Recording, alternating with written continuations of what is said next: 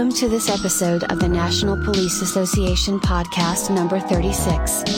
Tributes paid to a fatally wounded Missouri police officer, NPA supports Portland police in court, and former governor trying to regain his reputation after being the victim of political prosecution.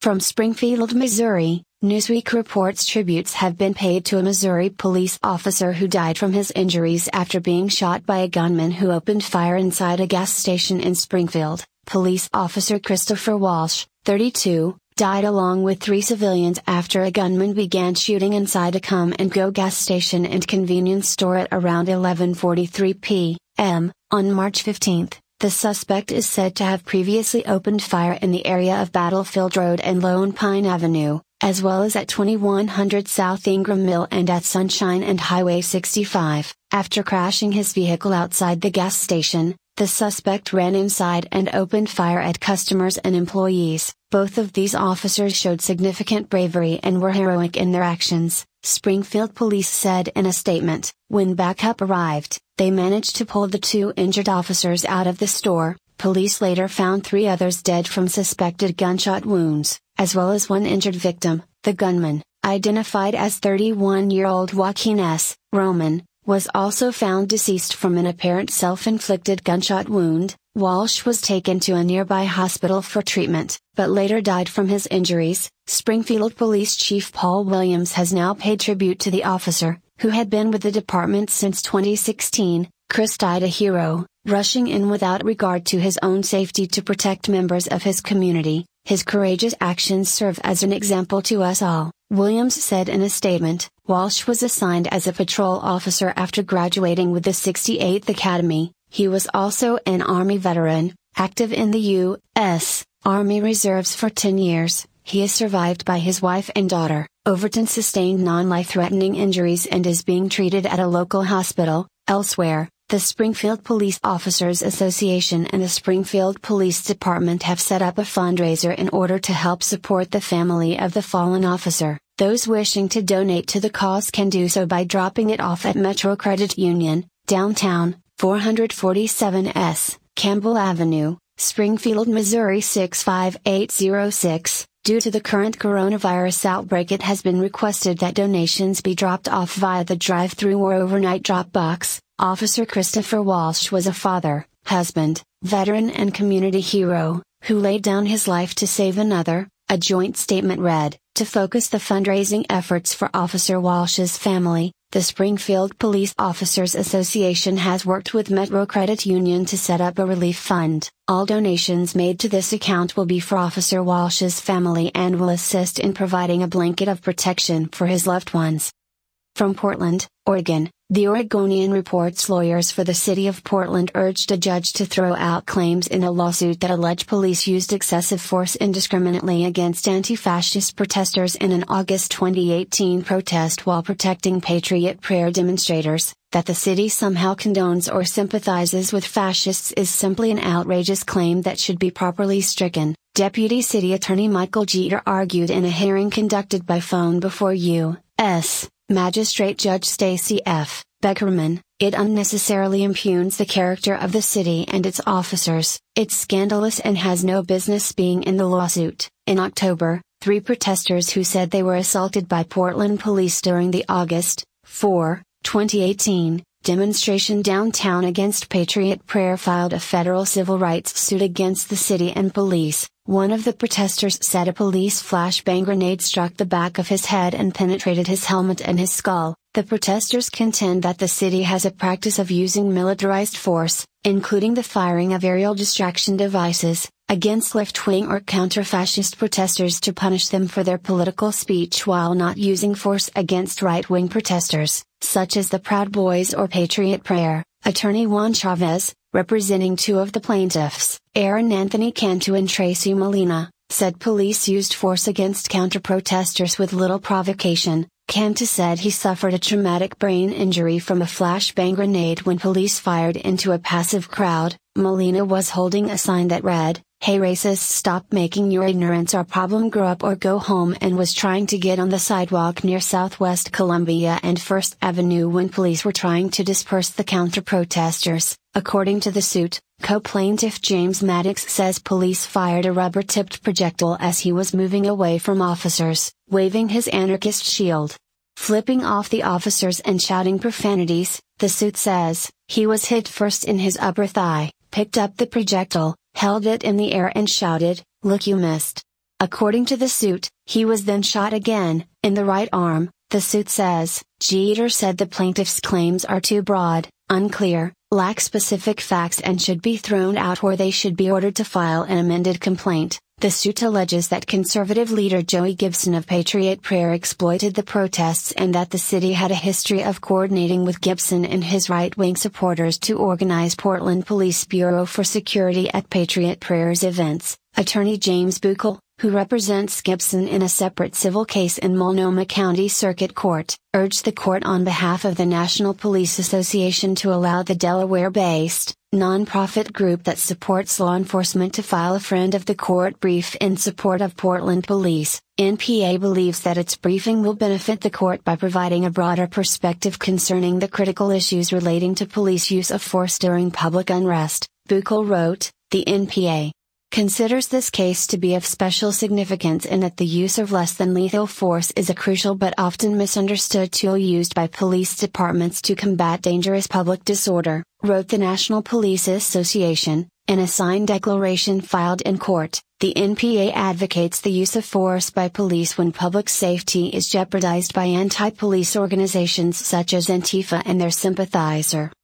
From Missouri, Armstrong Williams reports former Missouri Governor Eric Greitens' meteoric rise to power and dramatic fall from grace has found a happy ending of sorts. Not only was Greitens recently exonerated of all wrongdoing after a 20 month investigation conducted by the Missouri Department of Ethics, his accusers, including the St. Louis first African American city prosecutor, are finding themselves facing scrutiny and possible prison time for their roles in falsely accusing the former governor. The scandal seemingly erupted out of nowhere in January 2018, a day after then Governor Greitens had delivered his second State of the State address. His administration was in a celebratory mood after Greitens, a conservative outsider and Navy SEAL veteran had, in just under two years in office, managed to successfully introduce legislation that ended gifts to lobbyists, killed politicians' pay raise, and slammed shut the revolving door between lobbyists and the executive branch, most notably, he had managed to put a halt to Missouri's low income housing tax credit, an insider cabal that made developers and syndicators rich to the tune of more than a billion dollars over the preceding decade, but provided very little actual low income housing. Apparently cutting off the taxpayer funded gravy train pissed off a lot of insiders. They soon conspired with the help of newly elected St. Louis Circuit Attorney Kim Gardner, to bring Greitens down. Gardner, whose campaign was largely funded by billionaire activist George Soros, rose to power on the heels of the unrest in Ferguson, on a campaign of reforming the St. Louis Police Department and mending the frayed community relations. She was seen as the anti-police candidate, in stark contrast to Greitens who actively promoted police officers and was supported by police unions. After media reports of an extramarital affair Greitens had before he was elected began to leak, Greitens admitted to the affair in January 2018. The next day, Gardner announced she was initiating an investigation into allegations that Greitens had attempted to blackmail his former paramour into keeping silent by threatening to disclose a compromising photo of her. As the record in the case later revealed, Gardner had already initiated an investigation into Greitens almost a month previously, in December 2017, and so began a concerted effort by the Soros funded Gardner and an outside investigator to bring down the governor based on a manufactured investigation with no evidence. Greitens was dutifully arrested, dragged down to police headquarters for a mugshot, and indicted on charges of felony sexual misconduct and campaign malfeasance. Both charges were later dropped after prosecutors failed to disclose any evidence, but they stuck long enough to force Greitens' resignation from office. As prosecutors prepared the trial, several unusual tactics were revealed. First, and most strikingly, is that Gardner did not rely upon the St. Louis Police Department to investigate the sexual misconduct charges. Instead, She hired an outside investigator, former FBI agent William Tisaby to handle the investigation. Tisaby is now alleged to have lied under oath and he is being charged with six counts of perjury by a special prosecutor assigned to investigate the case against Greitens and to have withheld exculpatory evidence from Greitens' defense. A central question is whether any evidence of a photograph even existed. There were allegedly cash payments totaling almost $120,000 made to witnesses, adding further speculation as to the political motives of the prosecution's case. There were further allegations contained in the deposition transcripts that the day Ms. Gardner brought charges against Governor Greitens, his principal political adversary in the Missouri legislature was texting Greitens' accuser for whom she had served as a longtime mentor, urging her to come forward with her allegations, when the taped deposition which investigator Tisaby denied under oath even existed later magically surfaced. The accuser admitted that she had not approached police with her allegation because she could have dreamed about the photo and was not sure about her recollection. She had not gone forward to police for a reason, she herself did not have any evidence, but what is more alarming is the extent to which a Soros funded prosecutor and investigator were able to weaponize law enforcement against a political adversary. They manufactured a fake investigation out of whole cloth, and claimed it was an independent investigation, Many shrugged off as hyperbole the Trump administration's complaints about a deep state conspiracy to delegitimize the results of the election by manufacturing crimes, investigating them, and then spreading a false narrative through the media. But the saga involving ex-Governor Greitens is a clearly documented case of deep state perfidy. They created enough smoke to force a duly elected governor from office, thus negating the will of the voters who elected him. Although the charges were withdrawn as soon as misconduct in the investigation was discovered, and Ms. Gardner herself was going to be forced by the presiding judge to testify under oath about what she knew about the false allegations, the damage was already done, the Tisaby trial is due to start in a few weeks, it is likely that he may try to get a deal for reduced charges, he is facing significant jail time if convicted, and will implicate Circuit Attorney Gardner in the false allegations against Greitens. Meanwhile, the national media has picked up the story about Greitens' complete exoneration, although local media seems to be slow on the uptake. Greitens' legal team is awaiting the outcome of the Tisaby trial to determine whether it will bring its own civil lawsuits against those involved in his malicious prosecution.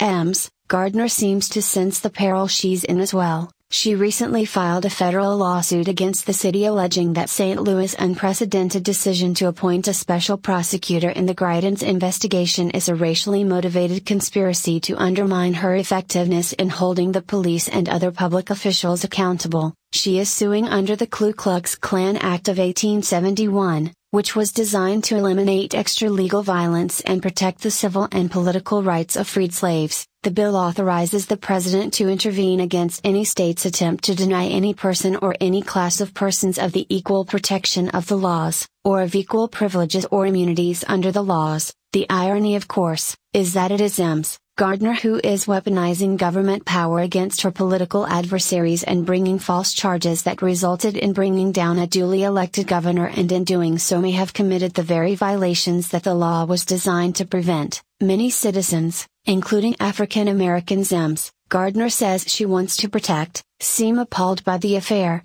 they are frightened, after all, if prosecutors could weaponize the law against the rich and politically well connected, those who have resources to defend themselves, imagine what they could do against the average person on the street corner with no education, wealth or connections. Greitens and his family and close associates are trying to pick up the pieces as best they can. They are well on their way of repairing their reputations, which had been shattered by the whole affair. The toll on the families involved has been quite high, both financially and emotionally, and there is still lots of healing that needs to take place. Greitens does see some light at the end of the tunnel though, I love serving, he said, I am still in the Navy Reserves, and at some point I'd love to serve again, but right now I am really focused on trying to get the truth out.